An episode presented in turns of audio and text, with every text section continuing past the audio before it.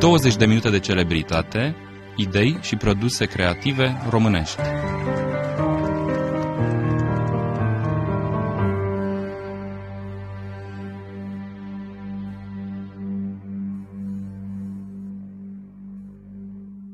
La mulți ani și mulțumim pentru participarea la emisiunea noastră, domnule Lucian Năstasă Covaci. Eu vă urez la mulți ani și mă bucur să ne reauzim pe calea undelor, evident. Invitatul nostru de astăzi, Lucian Năstasa Covaci, este istoric specializat în zona de sociologie a culturii și educației, din 2013 manager al Muzeului de Artă din Cluj.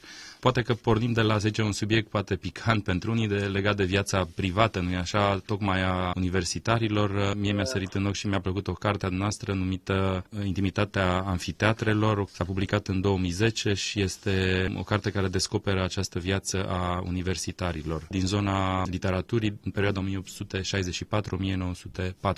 Spuneți-ne un pic că, care au fost reacțiile, pentru că știu că ați avut reacția. Tipul acesta de analize, de studii pe care le-am început în, încă din anii 90 Vă mărturisesc asta cu mare mândrie faptul că am fost doctorant și o bună perioadă, cred că aproape mai bine de un deceniu, am fost în proximitatea profesorului Alexandru Zub de la da. uh, Institutul de Istoria de Xenopol din Iași. Ați și scris am, cu el împreună și am cu... și scos cu el câteva volume despre identitate, alteritate. Bun, este o altă latură a preocupărilor mele științifice, dar uh, vă spun lucrul acesta pentru că a fost, Iașul pentru mine a fost un mediu formativ extrem, extrem de fertil și asta în principal proximității profesorului Alexandru Zub, pentru că domnia sa este un spirit extrem de larg, uh, cred fără să exagerez că este pe câtă modestie apișează, pentru că, da. vedeți, nu se vorbește de pe toate drumurile de numele său, numele său nu este pomenit pretutine și în toate contextele, mai ales de care are nevoie acum în România,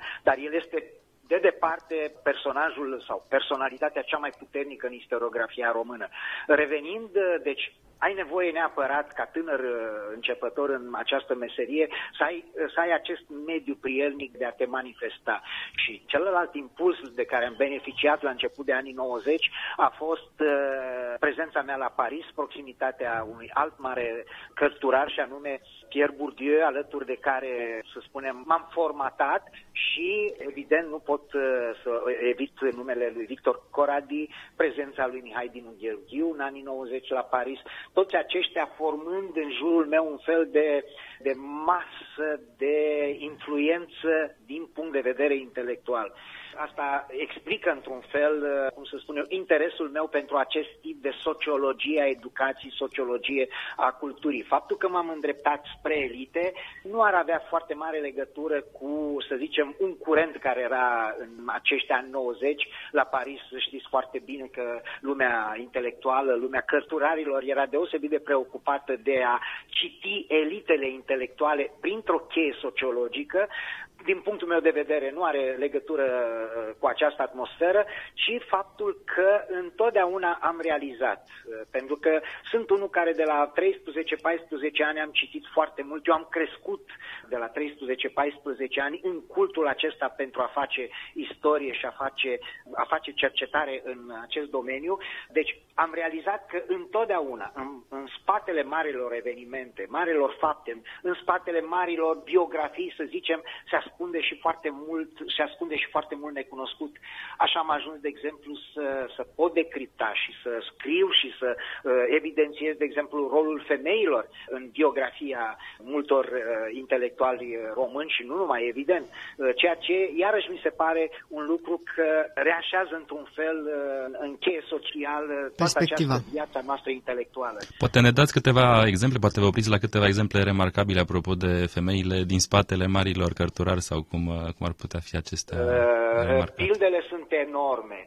Când veți răsfoi cartea mea, uh, veți găsi o mulțime de exemple din punctul acesta de vedere. Dar înainte de a vă da nume, vreau să vă spun că în uh, biografia mea intelectuală acest tip de abordare nu a, cum să spun, n-a fost primit de toată lumea uh, cu același entuziasm. Colegii de generație, mai ales și alții tineri istorici în formare, au părut, cum să spun, de-a dreptul fascinați de tipurile acestea de anchete sociologice și, încă o dată vă spun ele nu sunt rodul bârfelor, nu sunt rodul uh, improvizațiilor pe picior, cum ar crede cineva, ci sunt uh, lucruri care sunt argumentate cu surse de arhivă, uh, nu numai, nu e vorba numai de memorialistică sau jurnale și așa mai departe, deci arhivă, arhivă, începând de la cele de stare civilă până la, uh, să zicem, am anchetat pentru a doua jumătate a secolului XIX tot ce țin de foile de zestre, contracte matrimoniale și așa mai departe. Cercetare uh, serioasă. Că nu,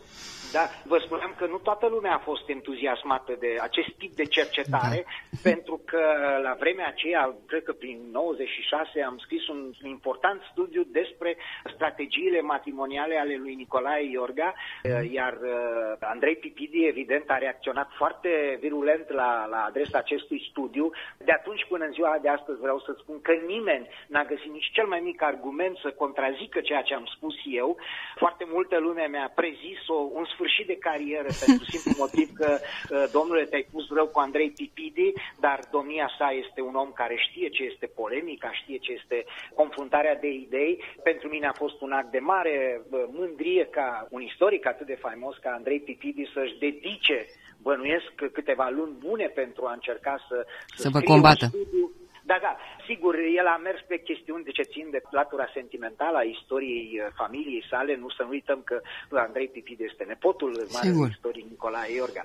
Revenind uh, la tipul acesta de anchetă, de m-ați întrebat de uh, exemple, pilde de femei în biografia marilor cărturari români, intelectuali și așa mai departe.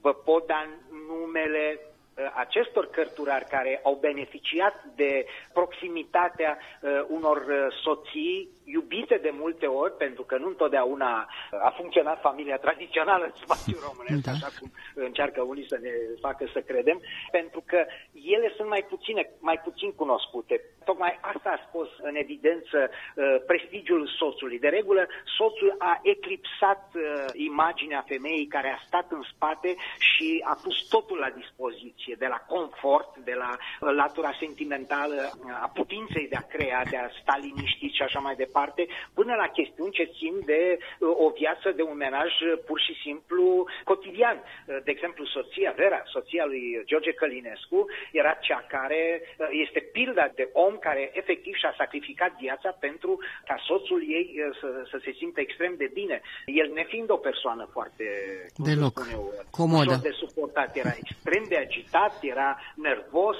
Am dat în cartea mea nenumărate pilde de exemple în legătură cu așa ceva. Dacă îmi permiteți, există și înregistrări filmate cu Călinescu și se vede cum se plimba nervos prin încăpere în timp ce un reporter abia se ținea după el și el mai dădea cu mâna prin păr, mai striga ceva, iar se oprea. Da, da, da, exact. La fel cum uh, sunt, uh, cum să spun eu, relații cu parteneri, uh, de exemplu, care nu întotdeauna au dus la ceva bine în viața cuiva.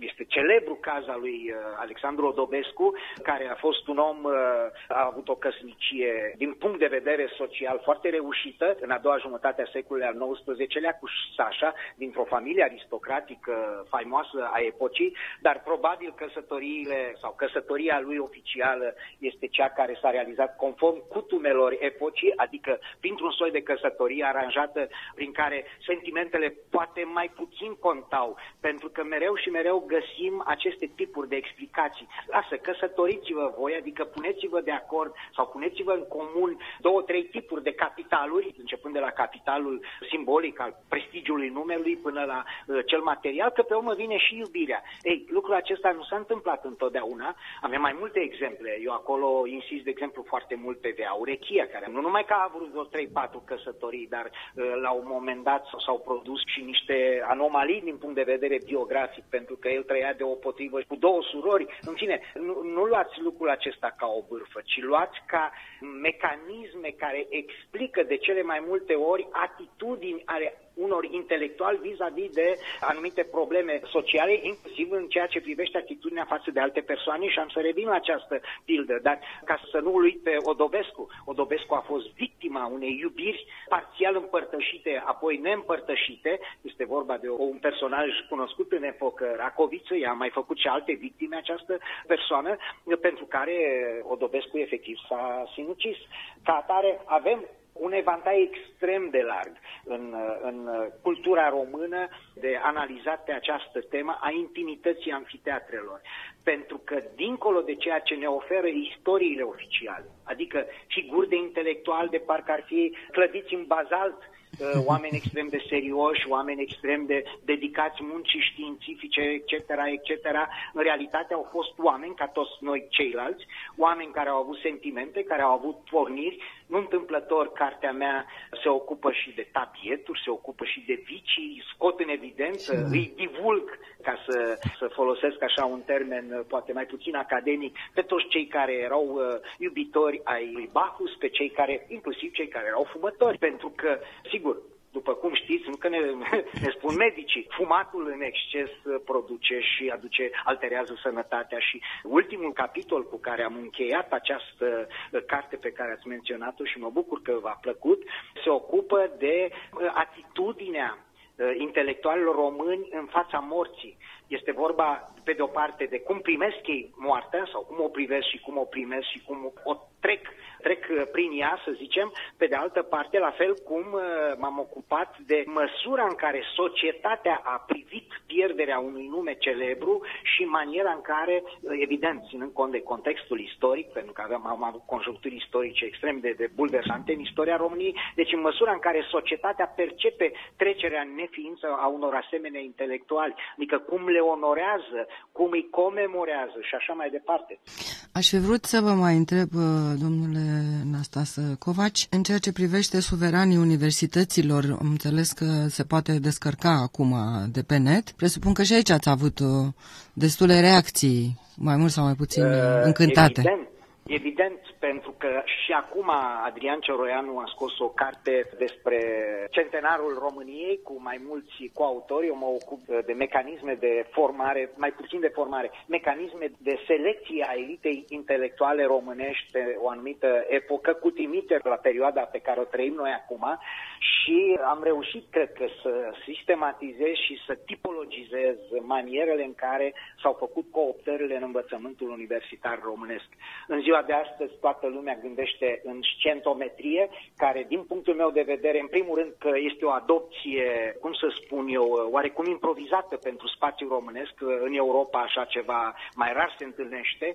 Valoarea unei lucrări nu stă în uh, faptul că ai publicat-o într-o, într-o editură X sau Y și așa mai departe. Uh, sunt nenumărate cărți publicate la edituri celebre, nenumărate studii, așa zis, cotate, ISI, PISI și așa mai departe, care absolut n-au nicio valoare, pentru că prețul unui studiu, unei cercetări științifice constă în ce măsură aduce ceva nou în, în câmpul cercetării, în domeniul pe care îl onorez, pe de o parte, pe de altă parte, ca semn al acestei receptări sunt citările, utilizările, interesul pe care îl generează în fața publicului. Al minteri, o carte poate să aibă 70.000 de de, cum să spun eu, de indexări de nu știu care și să n-aibă absolut niciun cititor sau unul singur care o aruncă la gunoi și spune că asta nu e bună. Revenind uh, la vremea, uh, epoca pe care am urmărit-o de la 1864 până la instaurarea regimului comunist, este una extrem de complexă. Eu acum nu pot să... Nu avem timp, a spus că avem un timp uh, limitat de discuție. Epoca respectivă este extrem de complexă, dar rețin doar sau vreau să vă atrag atenția că au ajuns profesori universitari și persoane care n-au avut nici măcar o diplomă de licență. Aș putea spune că aproape că în România cândva s-a funcționat parcă, sigur, avan la letră, într-un sistem american. Uh, pentru că da. știți foarte bine că în societățile cu adevărat culturale, în imperiile culturale, diplomele capetice de hârtie au fost luate mai puțin în seamă contează întotdeauna ceea ce produce omul din punct de vedere intelectual și nu câte diplome afișează. Pentru că dumneavoastră vă mai aduceți aminte, am avut nu de mult niște guvernări în care îl punea pe X sau pe Y fost învățătoare doar pe principiul că are șapte diplome de masterat, trei de licență și așa mai departe. Ele n-au nicio valoare dacă n-au o acoperire. De aceea am spus că subiectul este extrem de sensibil, dar în România au funcționat asemenea spirite care au fost cooptate în învățământul universitar, vă spuneam, care n-au avut unii nici măcar o diplomă de licență. Cazul lui uh, Bogdan Petricei cu Așdăui celebru, dar mai avem câteva în sfârșit, chiar cu Octavian Goga, pentru care s-a creat aici la Cluj o catedră specială, da. pentru că Acum nu trebuie să, să spun eu nimănui cine a fost Octavian da. Goga și ce a semnat pentru spiritualitatea românească. Revenind, este o carte care am înțeles că sunt cerere acum pentru a fi uh, reprintată, a scoate o nouă ediție, dar revenind, se va înțelege mult mai bine citind aceste cărți de ce în România învățământul universitar românesc este într-o decădere, cum să spun eu, uh, și că ar fi într-o decădere valorică, n-ar fi un mare defect. Problema e că funcționează foarte multe improvizații, adică impostura a devenit ca o normă de drept în România, mai ales din punct de vedere intelectual, de vreme ce avem universități chiar neacreditate, dar poartă titlul de universitate. Cum să spun, cred că suntem singura țară din, din Europa în care termenul de universitate nu este un monopol al statului pot fi găsite o mulțime de terminologii pentru școli de învățământ superior private, dar nu poți să atribui sensul de universitate în sensul larg al definiției pe care o știm încă din secolul, nu vorbesc de secolul XII, vorbesc de secolul al XIX-lea, după modelul francez mai ales, încât uh, și lucrul acesta a contribuit enorm la decăderea învățământului uh, românesc și nu numai, la șansele noastre de a, de a deschide ochii spre progres. Una din cărțile mele, nu știu dacă ați ajuns la ea, este vorba de intelectualii din România și configurații culturale cu, da, mai multe Am subliniat-o, în 2014, Cluj, Exact, mega. în cuvântul înainte atrag atenția și povestesc lucruri care mi s-au întâmplat mie de persoane politice în biroul cărora am intrat și care, dați-mi voie, oricând pot dovedi că sunt tabula rasa, care aveau pereții plini de diplome. Ori aceste da. diplome nu aveau nicio valoare nici din punct de vedere moral, nici din punct de vedere profesional. Probabil că nu aveau bani de tapet. Ideea este că aș fi vrut să vă întreb și fix pe scurt despre statutul juridic al muzeului, pentru că despre proiecte nu mai avem când să vorbim. Asta e, eu primesc uh, oricum. Da, vă aduc aminte că n-au trecut decât două luni de zile, nici două luni de zile de când mi-a apărut o, o carte impozantă de peste 700 de pagini. Prima carte, cred că în spațiu românesc, scrisă despre politică și propagandă. Cultură și uh, propagandă, un da. exercițiu de analiză pe un uh, institut român care a funcționat la Berlin în anii 40 20, sub conducerea lui Sestil Pușcariu da. și cu ocazia asta am înțeles de ce nu avem o bună imagine în Occident, am înțeles cum de funcționează la noi, cum au funcționat și funcționează mecanismele propagandei, la fel și rolul Ministerului de Externe, dar în fine este subiectul unei alte discuții pe care probabil o vom avea. Cartea n-am scos-o singur, am scos cu Irina, Irina Matei. Uh, Matei de la București, de la Facultatea de Științe Politice și Administrative. Revenim la Palatul uh, Bantui, unde chiar acum mă aflu aici. S-a petrecut ceva ciudat acum câțiva ani. O persoană, de fapt, din București a revendicat, dar numai părți scotă parte din Exact. acest palat. Un palat care a avut funcții în principal administrative. Nu uitați că a fost sediul guvernământului Transilvaniei de la Da. sfârșitul secolului al XVIII-lea încoace un palat care nici nu mă interesează care este originea etnică a revendicatorului, dar uh, a trecut printr-un proces firesc, adică nu justiția, nu un judecător s-a pronunțat pentru restituirea unor cote parte, ci pe baza comisia, cred că noi o știm ca așa zisa comisia PICA, uh, cu tot ce știți dumneavoastră. Cu că- restituirile, că- da. Exact. I s-a părut neimportant acest palat și atunci a dat un caz către Consiliul Județean să restituie în natură pe baza unor documente olografe fără autentificări notariale, dar bizar este că toate aceste treceri de cotă parte, adică pe apartamente, nota bene, Palatul Banfi niciodată n-a fost împărțit în Păi apartamente. tocmai, eu dar îl știu bine. pe baza unor uh, acte de vânzare-cumpărare de mână, imaginați-vă acte de vânzare emise cu doar două luni de zile înainte de naționalizare. Wow. Adică, da, adică sunt lucruri cu sute cu ață albă, oricât s-ar invoca sume, cifre de milioane de lei și așa mai departe. Ele n-au nicio valoare pentru simplu motiv că știți că România a trecut printr-o etatizare, schimbare de bani și a valorilor. S-a produs, dacă mergeai cu miliardul de lei să iei o pâine, el la doua zi nu mai valora cât da. pâine nu mai valora. Deci sunt lucruri cusute cu ață albă. Am înțeles că lucrurile vor începe și în România, sper, sper și din punct de vedere politic, să ia un alt curs în ce privește monumentele. Eu sunt extrem de atașat de monumentele istorice, pentru că pentru mine nu clămpăneala unora patrioți de ocazie, patrioți doar așa ca să-și facă ei o, o carieră politică și eventual uh, remunerații și așa mai departe, reprezintă culmea patriotismului și cel care efectiv luptă pentru a păstra și a conserva și a mobiliza patrimoniul nostru istoric, asta însemnând da. inclusiv monumentele. Mergeți Sigur. prin Transilvania, mergeți prin România, prin Vechiul Regat, prin Iași, veți vedea istoria României la pământ, în vreme ce alții se burică și, și țin discursuri de-a dreptul jenante, uh, grobiene, cum să spun, grețoase și nu mișcă un deget pentru cu adevărat a valorifica istoria României. Mulțumim foarte mult! Am mai fi avut, desigur, multe lucruri de, de adăugat și de discutat, însă pentru astăzi doar atât. Invitatul nostru, Lucian Nastasa Covaci, istoric interesat de zona de sociologie, educație și culturii și manager al Muzeului de Artă din Cluj.